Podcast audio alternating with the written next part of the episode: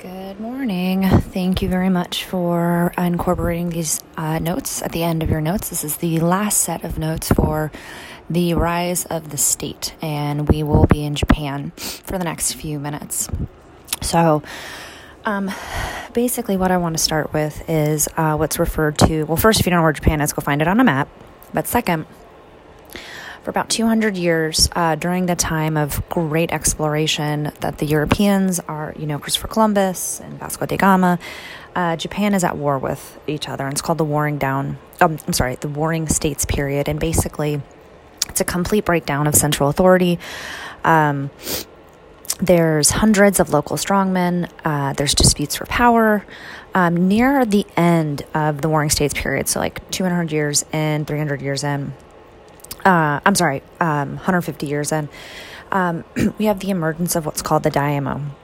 And basically, these men, um, they're creating new systems of increasing their power, and it's kind of like trial and error. Like, you know, basically, who can, different types of warring methods to defeat weaker opponents. And um, basically, it's going to end up as these daimyos are getting more power. There's it's sporadic warfare, but on a bigger scale, right? Because it's one guy versus, it's eventually going to be one guy versus another guy. So, the first name I want to introduce you to is Oda Nobunaga. And um, no, I do not speak um, Japanese, so I do apologize. But basically, uh, you can see his dates 1534 to 1582 so so like i said you know really you start to see the emergence of one one family now, this guy came from a minor um, samurai family, but incredible military skills. He was innovative, he was ruthless, surprise attacks. Think of Sun Tzu back in the day. Um, and he's the first fi- uh, samurai to use um, guns. Okay, so this is this is really important. This, you know, we talked about the arrival of guns in Africa with the slave trade. Well, how did they get to Japan? Well, it was trade um, from Portugal in the early 1500s. And so by 1580, most of Japan was in his excuse me in his control. He was killed in 1582. Um, and eventually, you're just I know you're probably looking at okay, well, um, okay, well, oh oh, uh, Francis Xavier. I do apologize, Francis Xavier. He is a Jesuit, and um, um, Nobunaga actually allowed Francis Xavier into Japan. And Xavier, he used paintings to teach the Japanese about Christianity. Um, and uh, what's interesting is, you know, I think I've mentioned this to you before, or maybe I haven't. Um, the CIA during World War II actually used um, Jehovah's Witness and other religious people as um, spies. And it's because, you know, if you think about it, people who are trying to convert other groups of people to their religion, they have to really know they have to know that population. Like, what's going to make them want to convert to my religion, right?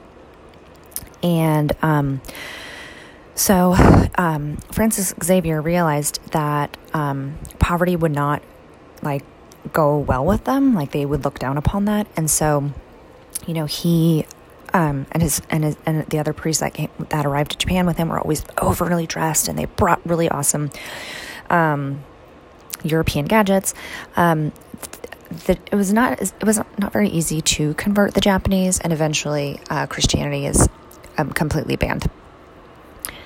So the next name I want to introduce you to is really, really, really, really important name, and it's um, Tokugawa Ieyasu. And if you're looking at his dates, 1542 to 1616, so kind of overlaps with Nobunaga. And basically, um, what Ieyasu is going to be able to do as well. He he's a very well educated military man. He's one of the most significant figures in Japanese history. Um, really interesting life growing up. He was sent as a hostage when he was four years old to a neighboring warring state.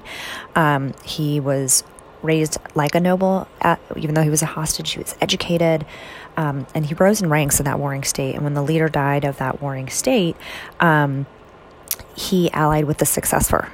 I'm sorry, the successor and um, basically, um, he will continue to rise to power and oh, excuse me, and um, when the, that successor died, Ieyasu basically was able to finagle and take take control. And once he's um, uh, once he's in control, other leaders they began to scheme against him, and there was war. However, he was able to reorganize the Daimyo and um, completely control and monitored and it's very similar to like um, what we talked about in France, right? You know, you need to control your nobility, you need to control the people who have power.